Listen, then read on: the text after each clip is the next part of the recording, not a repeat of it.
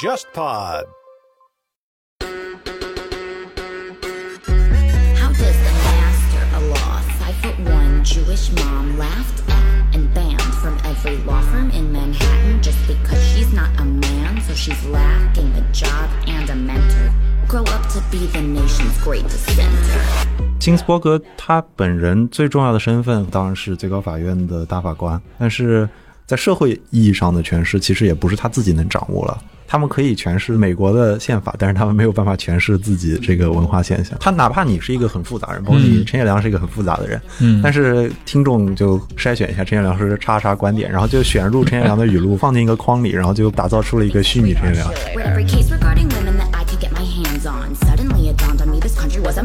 金斯伯格他确实满足了各方面的一个平衡的需求。他是一个比较稳重的选择。金斯伯格可是五十年的美满婚姻，出名的人设就是不愤怒，be a lady，叫淑女。嗯，非常主流美国人的那种。能够获得美国全社会认同的一个女性的形象，是不是一定要是甜美的？如果她不甜美或是很愤怒的话，她有没有机会走到这么高的一个位置？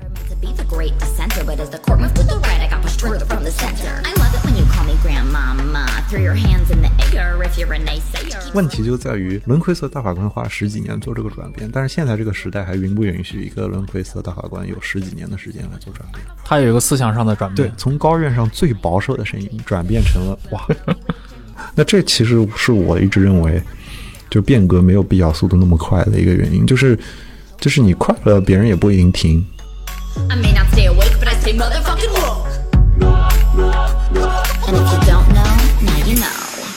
各位听众，大家好，欢迎收听这一期的《忽左忽右》，我是陈彦良。那今天这期节目呢，还是一个双口的节目。那跟我一起今天搭档来主持的是华伦，跟我们听众打一声招呼吧。嗯哈喽，大家好，我是华伦，美国亚利桑那州州立大学法学院的博士生。呃，今天很高兴做客忽左忽右。那接下来，其实我会和华伦搭档一系列的关于可能是关注美国国内的一些话题，但这些话题一定都是在中文领域里面有一定影响力的，包括在微博、在这些社交网络上，一定是被大家广泛讨论的这么一些话题。因为我们也知道嘛，虽然中美貌似正在脱钩啊，但其实我们国内。呃，无论是普通人还是很多的一些专业媒体，他们在讨论大量问题的时候，还是非常关注啊、美国这么一个国家以及这么一个文明形态。呃，那么今天我们这个系列第一期呢，我们来聊一个网红吧，啊、真正意义上的网红，也就是美国最高法院大法官，其中可能是最近几年来知名度最高的一位，戴着黑框眼镜的长者啊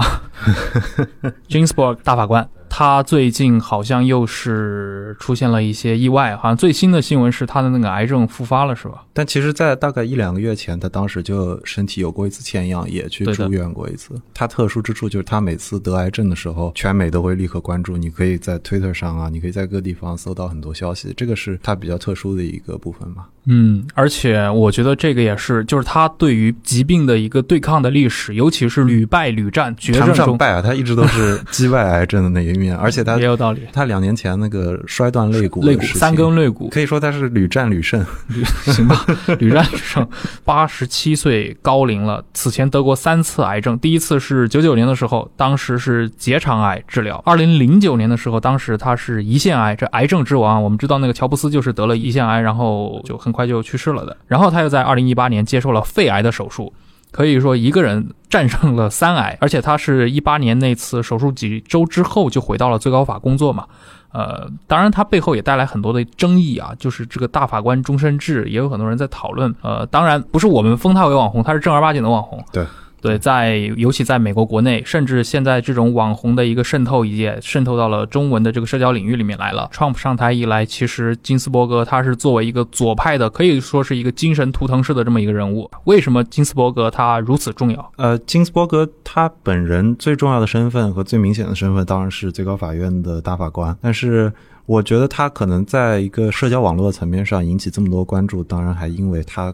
个人的其他的身份，包括说他是一个呃女性事务上一直非常坚持发声的一个大法官，然后包括前面我们提到的他的疾病的这些背景，他战胜了很多次疾病，然后他还在八十多岁的时候去健身啊，就是你经常可以在网上看到他的一些视频或者是一个小的 GIF，这些都是打造了金斯伯格的这个形象嘛。而且我看到在北美有一些那种年轻人，包括一些饶舌歌手，是把他的判词，有的是一些正式文件的内容，甚至把它做成刺青纹在自己身上。Notorious R.B.G 这个词来源于 Notorious B.I.G 嘛，就是他是一个说唱歌手，是吧？对对对，一个非常传奇的说唱歌手，但是壮硕的一个黑人男性，他跟实际上跟金斯伯格那个比较瘦小的一个白人女性的老奶奶的形象是很不一样的。嗯但是也许就是这种反差导致这个形象就更加深入人心了。嗯，刚其实提到像 Notorious R.B.G，介绍一下它整个的一个起源，为什么会有一个这样的一个形容在他身上？我觉得 Notorious 就是臭名昭著的，臭名但是它就是有点像，就中文里面你说打双引号的臭名昭著，对对对，它是一种因为 B I G 里面它肯定是取了臭名昭著这个意思，但是你可以说在二十一世纪的话，美国的文化里一直有一种反英雄的文化嘛，嗯。就好比一个罪犯，他是全美追捧的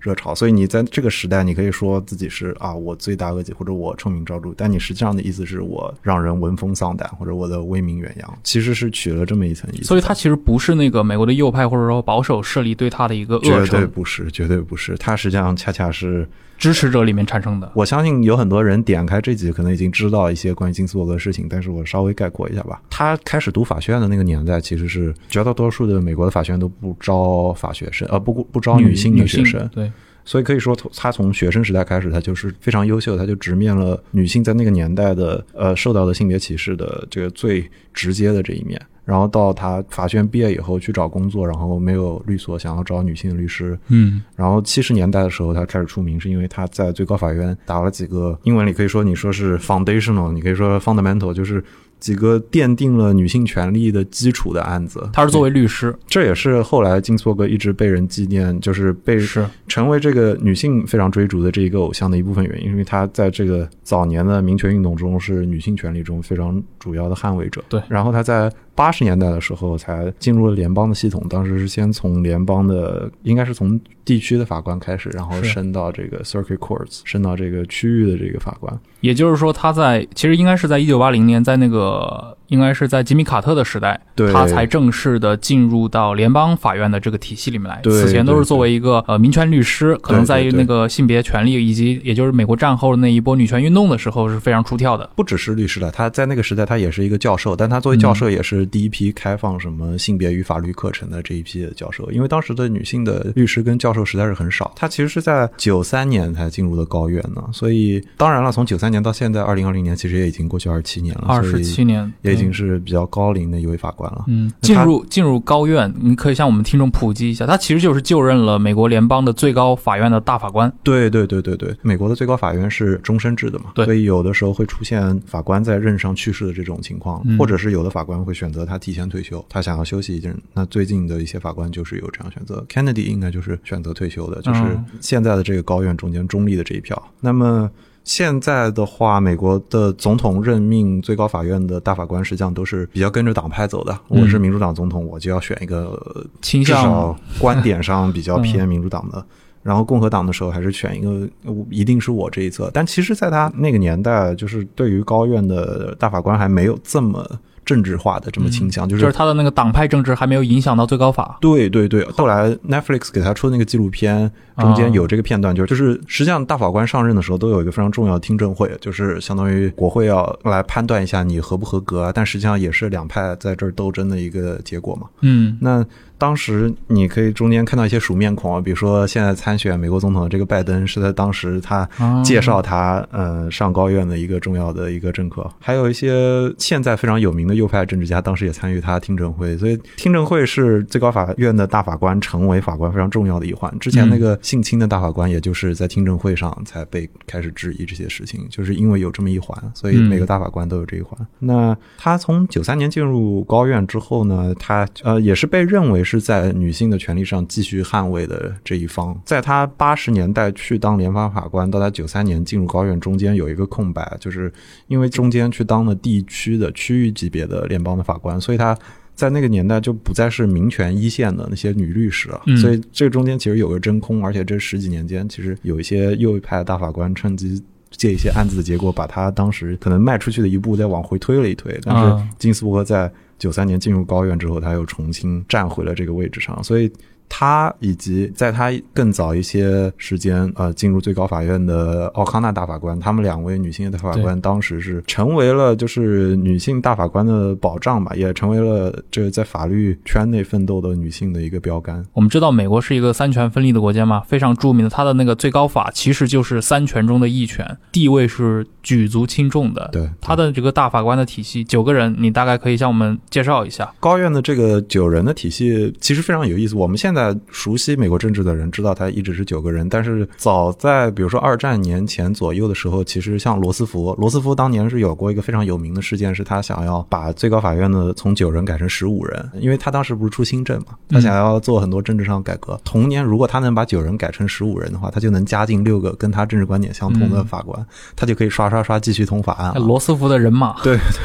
他套路很深，所以所以，但是后来没成功嘛，所以嗯，自打那以后，基本上六九人的这个固定下来制度就稳定了。我这里可以推荐一本关于最高法院的一本书，叫做《九人》，就是正好提到了金斯伯格这个时代，他大家讲的是从伦奎斯特的这个法院的这个时期，一直写到大概两千年初，就是总统已经换成了布什，然后。在奥巴马上台之前这么一个阶段，就这个阶段的高院的历史非常有趣吧，就是美国的社会也面临一个转型，它在战后的高速发展，你经历过几任总统，你在克林顿之后，然后你有了布什，对于这一代大法官，他们可能是战后出身或者是战后战前左右出身的这么一批人来说，他们当时面临了很大一个转变，包括说当时高院还有非常有趣的人物，像苏特大法官，出了名的就是影视型大法官，他不用任何的电子的产品，他的办公室内就没有任何的电子的用品，然后他还出名的是他每天天中饭只吃一个苹果跟一个酸奶，而且它是联合一起吃的。生活方式就是你站在现在二零二零年看就觉得怎么这么古早，但他就是当时的那个最高法院体系中还是有很多这样的大法官，就他们保持了很多影视的风格。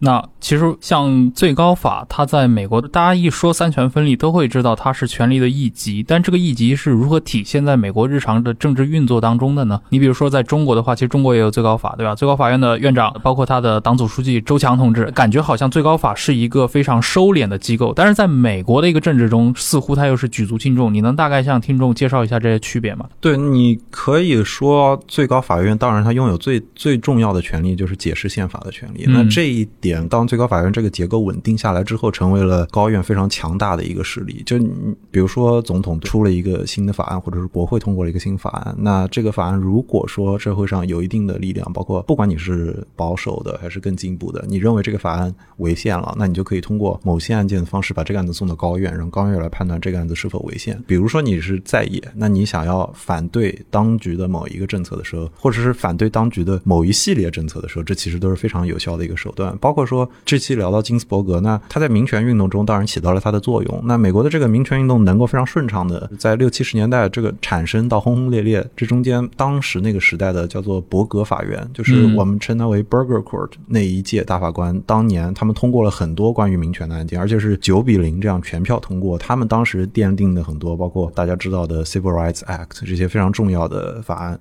如果没有当时最高法院的认定他们是符合宪法的，包括最高法院通过他们的方式，某种意义上扩大了一点传统意义上最高法院的权利，来认可这些法案的合法性。你比如说看好莱坞的一部电影，你会不停的听到，比如说米兰达警告，就是嗯，呃对，，你的你可以呈堂进供啊，这些经典台词。这些看起来只是一句话，但是它的形成可能背后就是一个案件。那有很多这样的案件，就是最终要诉诸于高院之上的战斗。也就是说，其实这种大法官不断的对现行现有的，比如法律进行一个诠释，它其实是一个听上去是一个很英美法的这个体系里面才会出现的事儿。对对对，但是它的权力非常大，包括说总统下了一条新的行政命令，嗯然后他可以通过最高院，甚至是更低一些的联邦的区域级别的法院来阻止法案的进行。你可以 put injunction，就是你可以说暂时终止进行。总结到一起，就是美国这个司法权利这一侧的非常有效的一面。但这个我其实也我个人有个好奇啊，因为像刚说到金斯伯格大法官，包括在国内的红起来或者被人谈论，是因为他们最近几年以来，尤其社交网络流行以来，他有很多看似出格的言论嘛，比如说他在。一六年 Trump 当选那年的时候，他公开的表示说，担心 Trump 可能成为总统，嗯，包括又说，就是在那个一六年大选完成之后，他又继续点评说，那个希拉里的落选背后是有那个性别因素的。对，当时我也看到过有一些人就出来批评，认为你作为一个大法官这样的一个身份，是否应该在这种话题上进行一个回避？你你说的其实有点客气了，因为金斯伯格当时实际上是比较严厉的批评了创夫的性格，他可能不太满意吧。呃，这个矛盾一直是存在的，包括在司法圈一直有一种，比如说有一个词叫做 judicial activism，就是所谓司法能动性，或者有一些法官他判案是站在司法能动的角度去判案的，嗯他认为我真的可以通过这个案子去影响现任总统的一个政治事务。那有一些法官不这么认为，他认为我是按照宪法赋予我的权利，政治这一侧或者行政这一侧权利是严格归总统的，嗯那我只归这些司法案件或者说全是司法的权利。但是有一些法官是就认为我是非常主动的，那我就应该干预总统行政上的一些事务，通过我现有的案件。金斯伯格当时受到批评，也就是因为如此，因为理论上说，最高法院作为三权分立的一环或者很重要的一环，它是不应该那么干预行政权的。你可以把最高法院看作一个被动的机构，嗯它实际上是它没有办法主动的下达一个指令，说我今天比如说拒绝所有中国人入境，拒绝所有伊朗学生入境。但是最高法院可以通过一个上来的案子来做出一个判断，所以它是一个被动的设置的机构。如果你主动的去批评一个在任的总统或者是即将上任总统的话，当然大家会怀疑说你是不是对这个总统有偏见，那嗯你是不是在干预这个行政的权这一面了？对那对于大法官来说，他这种行为，假设真的非常激烈的话，有约束的机制吗？我个人认为，这其实是比较难限制的，或者说没有没有什么已经成型的限制它的机制，你不太可能说。因为它本身就是最高法嘛。对，就而且它是终身制的嘛，所以你像有些州立的法院、最高法院，他们是有的州是允许选举的，但是最高法院是总统任命之后你就可以待一辈子的，这样的限制其实是不太多的。但是我个人认为，因为最高法其实以前不像现在的最高法院这么。经常出现在公众的讨论范围内。以前我觉得他实际上不是那么活跃的，包括说最高法院大法官以前不会接受那么多采访的。就我前面提到那个苏特大法官，他出了名的是恨不得一切采访都不接受，然后到了夏天他放假的时候他就回家去爬山什么的，这这这这是传统意义上的高院的做法。但是我刚刚提到像苏特，他有很长一段时间的任期是跟金斯伯格在同一个任期内的，他们经常是同事的，所以说他并不是离现在特别遥远的事情，可能也就是十几年前、二十年前，他应该是零七年才退休的。所以高院现在的面临的比较新的问题，包括说他在政治上参与度如此之高，他在新闻中间呢出现的频率如此之高，这个可能是一个全新的新现。象。对我也没有办法说，嗯包括美国的政治圈也来不及做出一些应对。是，而且因为我自己就关注到嘛，那个应该是《洛杉矶时报》之前是登过一篇文章，他是加州大学尔湾分校的一位法学院的教授写的，他是从一个法律人的。职业的角度就提出认为说，哎，现在这个社会上好像神话 Ginsburg 的这种声音非常多。他用了一个词嘛，叫什么摇滚摇滚明星式的法官，rock star，就是他觉得这个其实并不好，并且他好像是把矛头指向了那个一九八六年上任的那个 Scalia 法官。啊，对，那但是这个也很也很有趣啊，因为 Scalia 应该是一个右翼的，他是个保守派的大法官。但我觉得他的意思应该是说，像斯卡利亚这呃，当时他是，比如说在那之前，可能大法官不太会接受电视的采访，嗯不太接受报纸，或者是就算接受，我不会在这个中间谈论我的呃，比如说我对某一个案子的看法。但是斯卡利亚经常喜欢嗯、在攻击别人嘛。冷嘲热讽吧，可以这么说，就是他不太认同别的，比如说跟他观点相左的大法官的看法。是，那在当年，就是电视还是美国非常有统治力的一个媒体的情况下，那这当然是可以很好的影响社会的走向。但是可以看到，现在是社交网络的时代，可能这个情况发生了一些变化，可能你不会再去上一个电视采访，你会去上一个某著名播客节目，嗯来聊一聊自己在某个案件中判罚。我好比，假如有一天一个大法官上了 Joe Rogan Show，跟他聊了一聊，对吧？这这真的是有可能，因为现在总统候选人已经一大堆上 Joe Rogan Show 了，是你大法官上，按照现在这个架势也不是不行，你已经可以把大法官穿在 T 恤上了，你也不是不可以嘛。其实本质上是一个你作为最高法的大法官，其实你有点跟公众公共知识分子合流了这种情况。原来可能，比如说在传统的这个设置议议程设置里面，大法官扮演的就是一个幕后的仲裁者，对这样的形象。但是今天的话，他们也出来，或者我们把这个民粹当成一个中性的词来说，它其实就是一个司法参与到民粹政治里面来了。最高法为什么是终身制的？嗯，它的这个设计应该就是好比我会选一些人，他们的声音是不随从社会变化的，这是终身制的好处啊，就是我不需要担心选举，我不需要再跟着民众的声音走了。但是如果你现在不停的参与社会的讨论的话，你不一定说是你引导社会的舆论，但你进入到这个公共讨论中的，呃，你当然的你的意见会不会再是那么独立的，就会成为一个问题。我遇到过一些老的法律界人士，他有的法官他真的是很不愿意去。参与就是这些公众讨论的，他们其实是有一些人还是比较尊重这个传统，就是我是法律界事务，我不太会说，呃，今天出了一个环保运动，那我就要把这个写进我的案子里。当然，你也会可以可以开始看到，在法学院中间有的学生跟教授往这个方向走，所以这个是一个新时代的趋势。尤其是最近几年，明显这种所谓的诸众运动如火如荼了嘛。那过去这种我终身制。甚至是一个宪法的阐释者这样的一个无比崇高的岗位，我是不是应该参与到这种你们的这个运动中来？对对对对对，我觉得这也是一个你我们其实很难从道德上判断。比如说斯卡利亚好了，他也是参与很多公共讨论，他不停上节目，但你很难想象就斯卡利亚成为一个流行界的人物，比如说给他出现一首歌或者给他出一个 T 恤这种事情。哎，这是为什么？因为他那个年代其实他也很出挑。对对，但是我觉得他不是被娱乐化的，或者说就是他是出现在公共讨论中，但他的形象还是始终是我是一个知识分子这一面。然后，当然斯卡利亚还有一些出名的。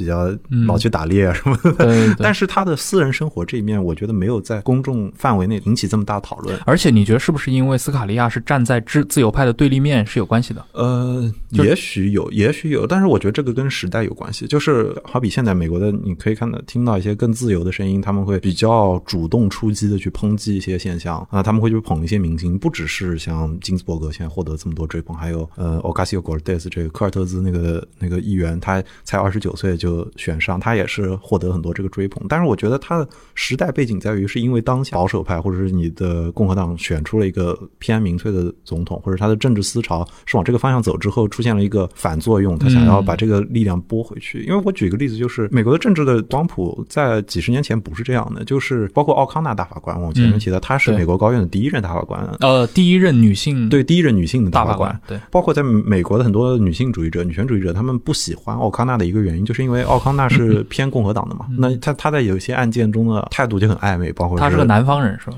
他是西南，他在亚利桑那州，对，他是在沙漠里长大的，所以那个年代恰恰是民主党比较腐败的时候，比较庞大，比较不近人情。然后他刚搬过去的时候，共和党是那个勤劳的，然后听人说话的，然后亲近人的，所以他从年轻时候就奠定了这个政治观点，是他认为共和党人非常勤劳，非常努力。是，这好像也一直是过去对于一个美国政治环境，包尤其是那个票所谓的票仓环境的一个刻板印象嘛，认为东西海岸这种知识分子占多的地方，尤其是大学很多的地方，肯定是倾向于民主党。但是中部、中西部农民居多的地方，你读书。就是在亚利桑那读的，对，所以你是接深刻的接触这些，呃，美国的这个，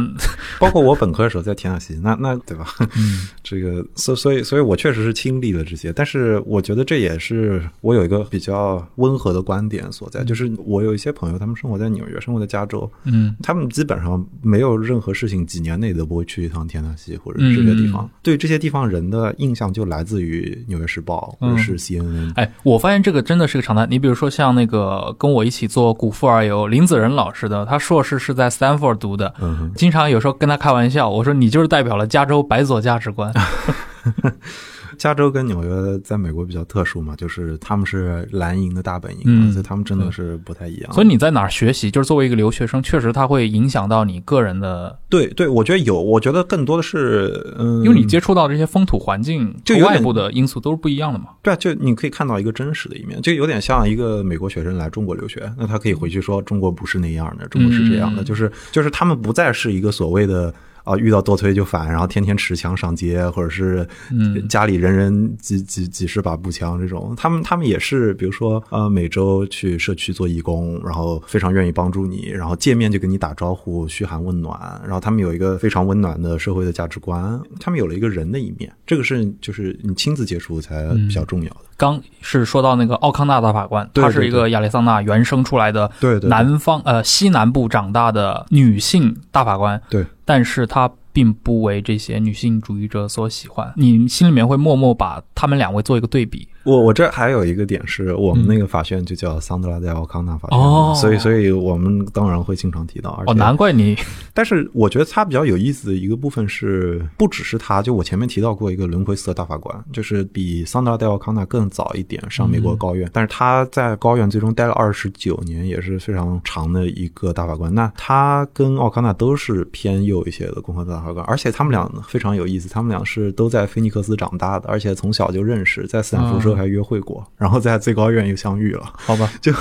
浪漫的故事。那就有过，我听过一些美国的脱口秀演员拿这个调侃当段子。啊提到伦奎瑟，是因为我看了那个 Notorious R.B.G. 那个 Netflix 的纪录片嘛，就是讲讲金斯伯格的。然后中间有提到一个，就是当他在民权时代，就是他七十年代的时候，在最高法院打关于女性权利的案子，就他打那个案子的时候，好像是 Reed versus Reed 吧。呃，伦奎瑟大法官就有点嘲讽了，就说，呃，就是 You won't settle for Susan B. Anthony on the coin，就是把苏珊安东尼印在硬币、印在纸币上，你是没有办法，你你就你你不你不会满足于这一点。那这里嗯苏珊·安东尼就是一个早期的女性对民权运动的一个旗手。但是这个例子就是就是可以看出，就是有一点调侃了，就你可以看出当时的高院是，比如说全部是男性的，他们可能对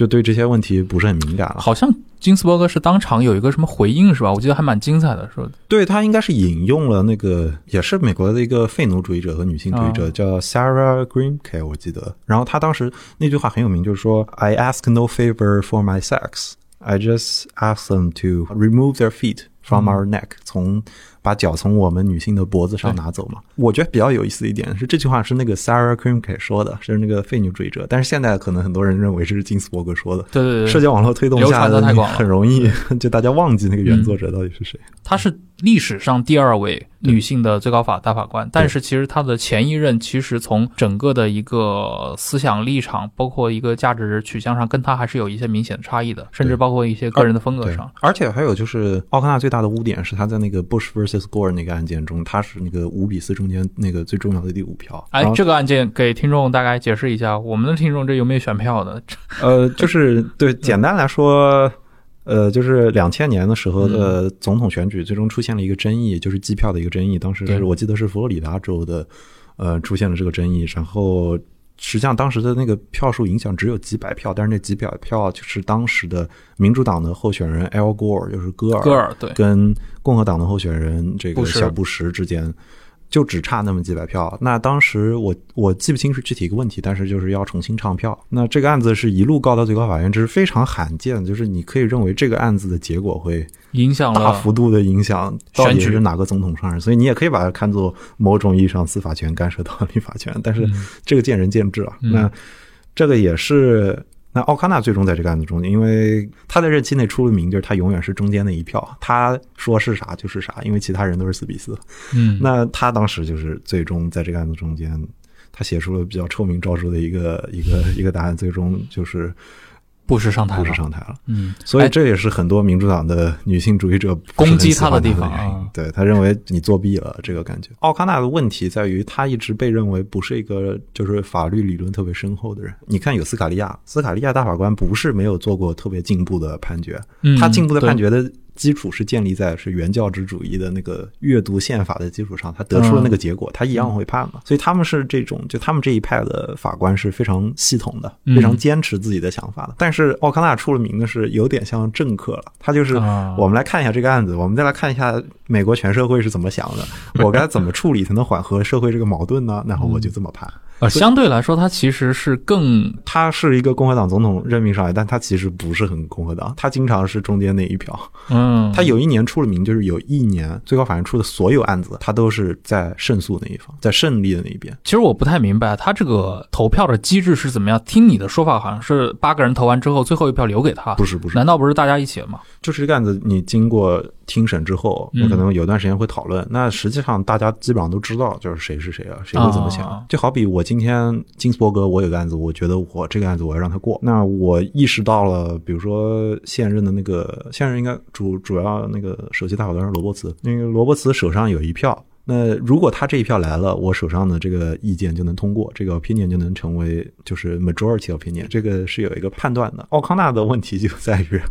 他他永远站在最中间，反复横跳嘛。有一些案子是 test case，就是测试型的案子，就是 Roe versus Wade，就是那个堕胎的案子。那个堕胎的案子成立，就是保障了堕胎权合法之后，共和党尝试了很多案子。想要通过这些案子的判决来打倒 Roe versus Wade，那就实际上高院呢就常年要面临这样的案子，就是你比较党派化的议题是非常多的，所以你在想奥康纳可以在一年内所有案子都站在 majority 这一边，可以可见他是有多么的反复横跳。这也是很多呃法学界的人不是特别欣赏他的原因，就是觉得他不是一个真正意义上就是特别坚持自己观点。如果你坚持，你才有可能被引用了很多嘛。这也是斯卡利亚被引用很多，对，不一定认可你的观点。但那是认可你学术上的成就，认可你提供了大家一种看待就是保守主义的方式，认可你偏保守的阅读宪法的意义跟价值。你现在有 Gorsuch 这些新的上来的大法官，他们也是偏一些我要比较原教旨一些的，那就已经形成了一个学派了。包括说，我觉得其实金斯伯格并不完全是这样。就金斯伯格其实二零一零年之前，他不是一个特别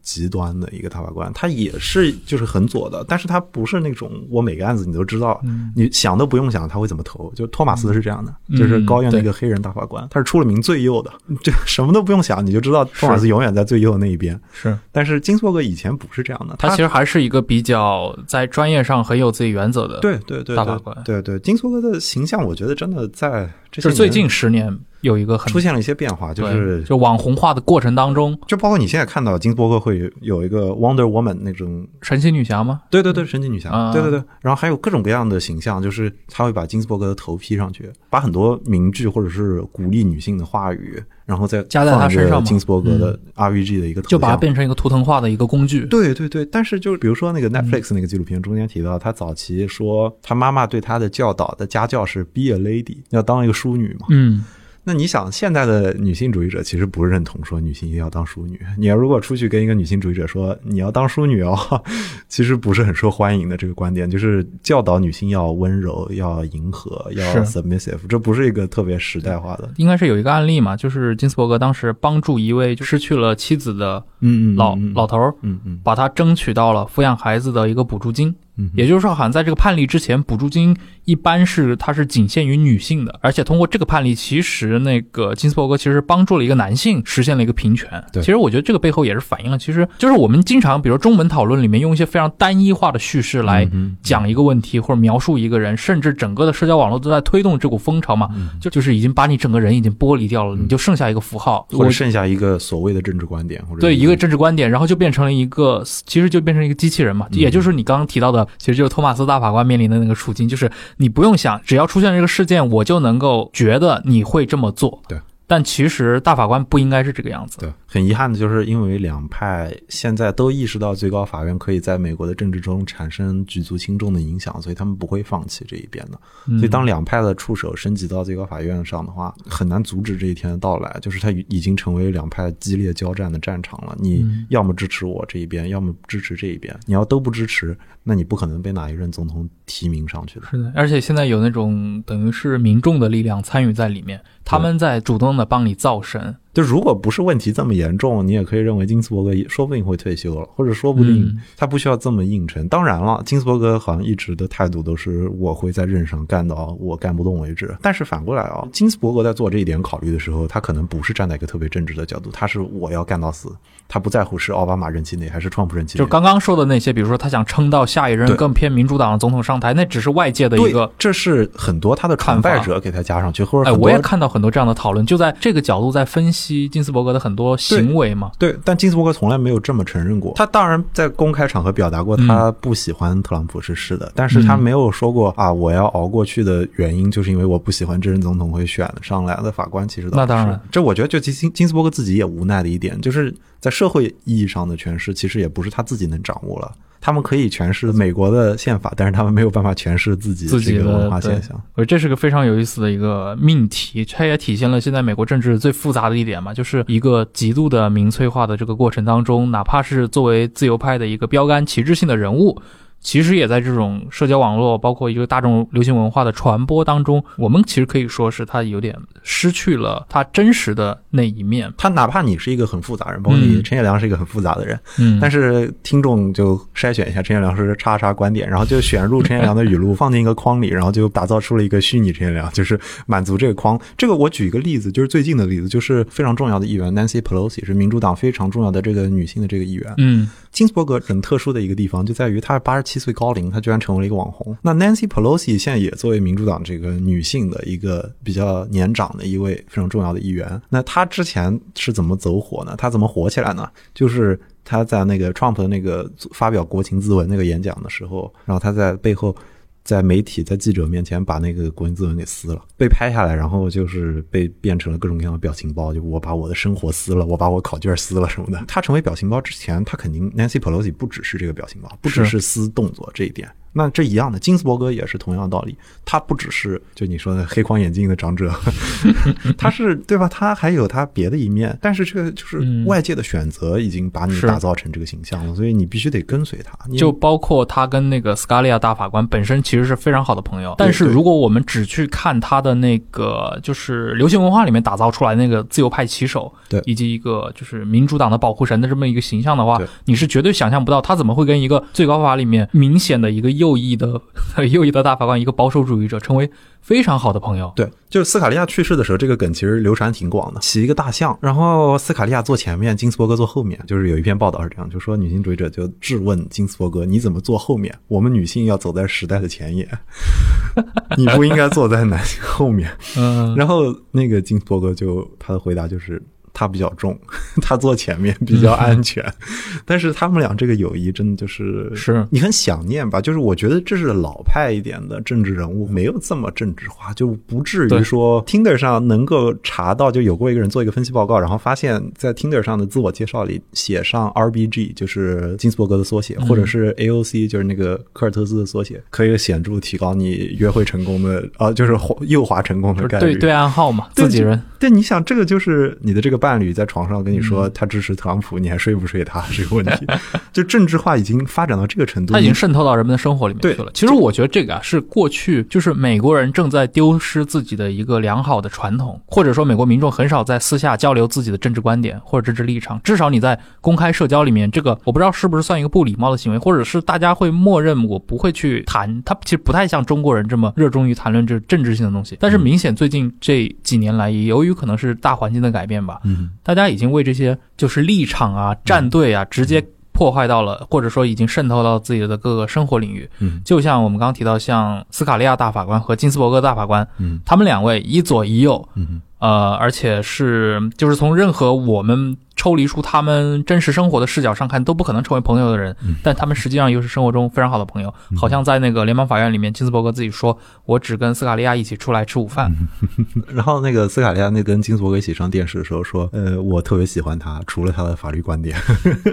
对啊，就这种其实就是就事论事，或者说大家能把生活跟这种政治公欲和私欲进行分开。今天想起来，有一点是那种确实很老派的作风了。新时代的人，或者说这些后浪们是不这么干的。我觉得还有一点就是，嗯包括说，比如说他的名字叫 R R B G，叫 Notorious、呃 Notorious R B G，嗯是选了那个说唱歌手那个 B I G 嘛，Notorious B I G，、就是好比以前大家对说唱歌曲有点刻板印象，就觉得你一定是地下的，你一定是跟一些比较违法的东西是相关的。对就是曾经有过这个形象，但是你现在包括你看汉密尔顿，就之前火起来那个音乐剧，嗯他在中国都有这么多人追捧，但是汉密尔顿出名就是因为他老是有说唱的歌词啊，很酷的表现形式。嗯那我觉得这可能对于老派的政治人物，或者是就是就是参与政治人来说，都是难以想象。就是说，你用一个说唱或者绕舌的歌曲来唱出就是某段美国历史上的政治事件，就它带来的影响就是有好有坏吧。就可能比较不利的一面，就是包括我们说的就是政治生活、政治观点对于个人生活的侵入。但是另一面说，这也是就是这么多年来，就是美国的大学或者是美国的各种各样的机构。努力的向公众介绍政治事务的造成的结果，就好比说，或者你是一个某某著名大学，那你们的可能花了十几年来的努力，就想要让政治事件让一个普通人没有上过大学的人也能够听明白这个最近在出现的政治事件是什么，当然会用到各种各样的渠道，那当然会通过社交媒体渠道推出去，也会通过比如说像汉密尔顿这样把歌曲变成嗯呃政治事件的一部分。所以它也是一种，就是把这样的政治新闻传播到社会的各个角落的一个举动吧。你可以说，过去那样也可能是建立在就是极少数人才能参与到政治讨论的这个基础上，绝大多数人在过去的社会中没有办法进入到政治的讨论之中。所以这个是硬币的两面吧，看你是选择哪一面。我你说到这个，我就突然想起来，另外也是一个黑人的学者啊，他是那个著名的经济学家托马斯·索维尔。索维尔也是一个，我们可以简单来说是个黑右、黑人右派或者黑人保守主义者。那他曾经就提出一个指控啊，也不是指控，就是一个指责。他说美国的大学是酝酿反制的土壤。这个其实我在之前那个古富而游的反制那一期里面也简单的提到过嘛。他其实一个基础的观点就在于认为美国的这些大学里面，尤其是以这种左翼呃文化浓厚的教育场所里面，他们其实有点过度的让学生群体介入到一些公共事务的讨论当中。他是看出了一些很反制的一些苗头。我觉得这个就是潮流，就像时尚一样，时尚是个环嘛。嗯，三十年前时尚是现在最时尚的，一定会经历一个时代，就是公众对于政治参与度非常非常高，但是高到一定程度呢，他会就是意识到这个盲目的问题，就是他会意识到，虽然我们人人都参与到政治事务讨论，但是大家对于政治事务的认识不一定是完全的，或者是就是全民参与讨论并不是一件特别理想的事情。那比如说，好比全民都参与讨论，但是全民并不一定知道爱荷华州的人的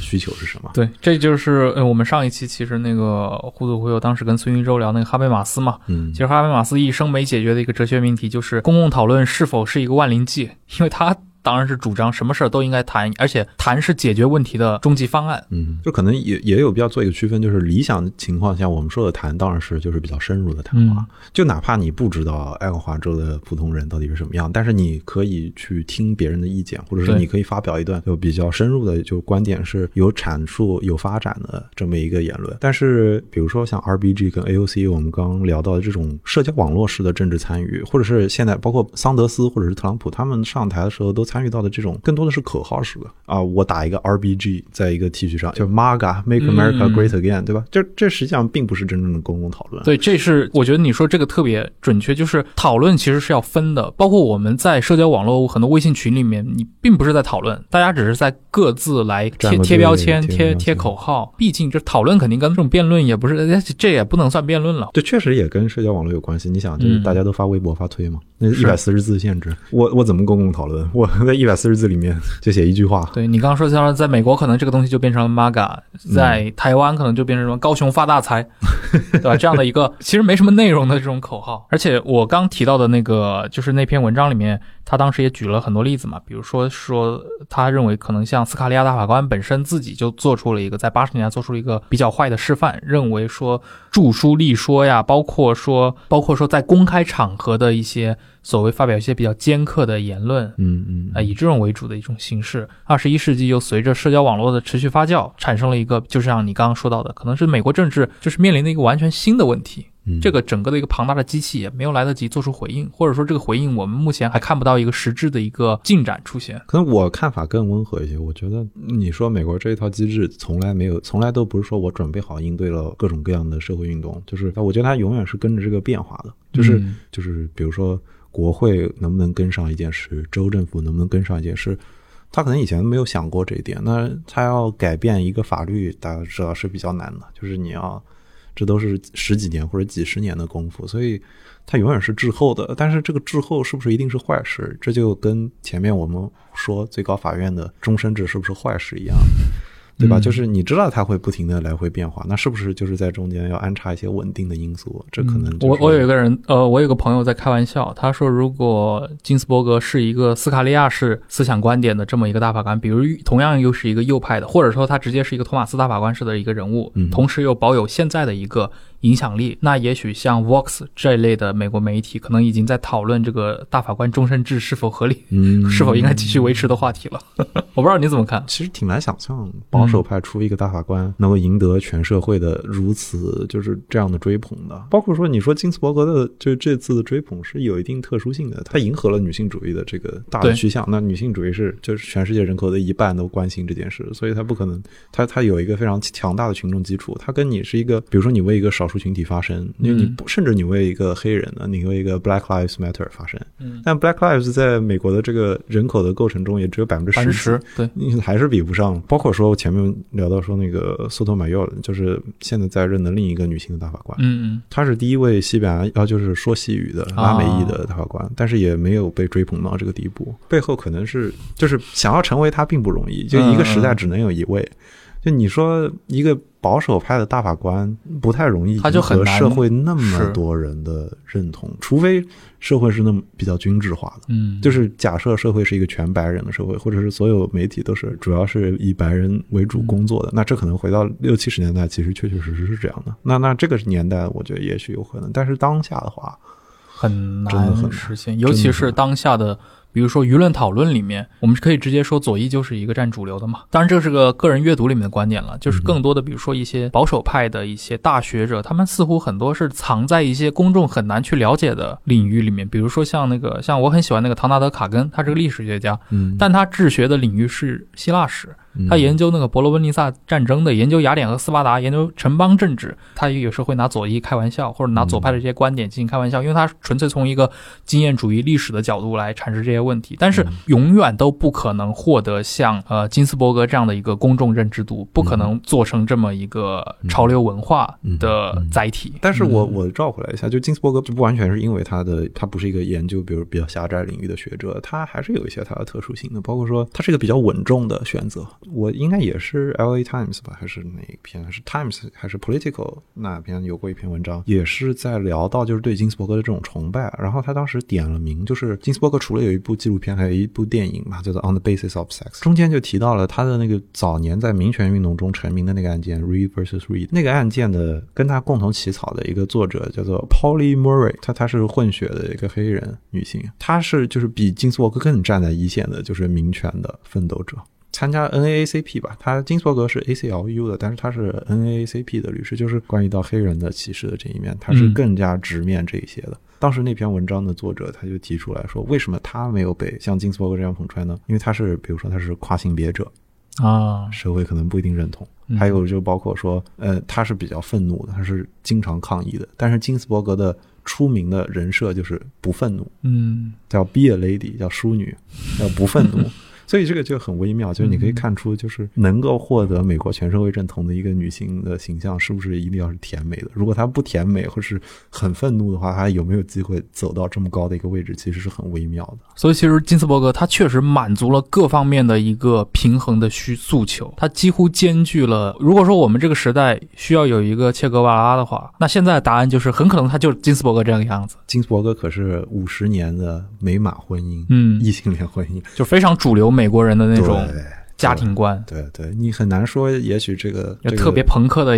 一一个领袖出来。对对对，就是你最终的最终，你以为是一个、呃民权运动的一个代表，但实际上他也是要符合打一些勾，他才能有机会获得这个被捧对、这个我对我觉得这个是金斯伯格现象背后其实非常值得玩味的一个地方。但是当然了，你说这个时代再出现，会不会再出现金斯伯格？其实不会了，就是毕竟他是偏老派一些的。这个时代要打的那些勾新跟的可能对对对就，跟当年那些勾不太一样。也许二十年后你就必须是一个跨性别者，当然也有可能不同的选择，比如说你可能二十年后又是一个说西班牙语的或者对 天主教的，你你受过各种各样的压迫，然后你在、比如说 Black Lives Matter 中受到了打压是。或者是什么，哎，我觉得真的是像这一批运动隔岸观火看到的美国北美发生的这个运动里面，也许酝酿一批二十年后的新的这些明星们出来，就是现在的这一批活动将会成为他们将来的一个重要的勋章嘛。但是我我个人对这个转向最大的一个担心就在于，就是社会的变革如果来的这么快的话，它确实会带来一些问题。我前面重复提到过好几次，那个伦奎斯的法官，就这一个偏保守的法官，他就是给那个金斯伯格提出了那个你是不是没有办法满足苏珊·安东尼按在硬币上这个偏保守的这个法官。没错，大家对他印象的确是偏保守的，但是他也是非常出名的，在任期末，在九十年代末的一个案子中间写了很长的一段，呃，就是社会上对女性有一个非常刻板的印象，认为女性必须要是要在家里要完成在家里的这些家务的任务，这样对女性的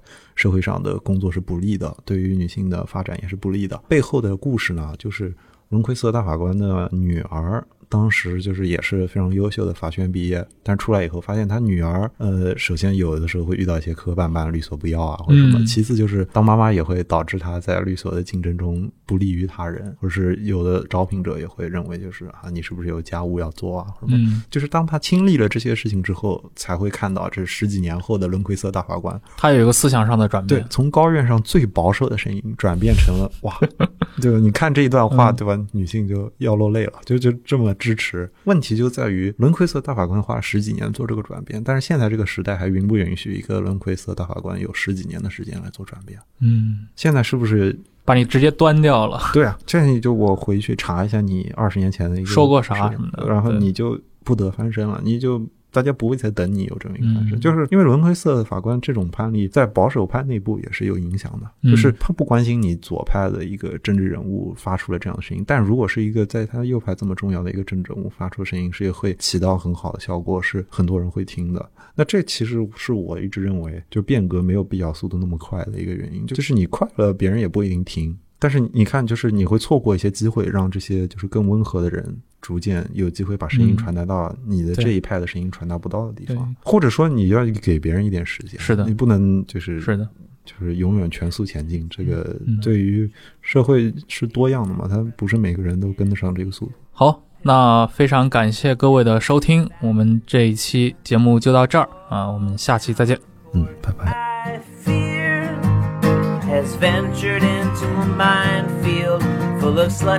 and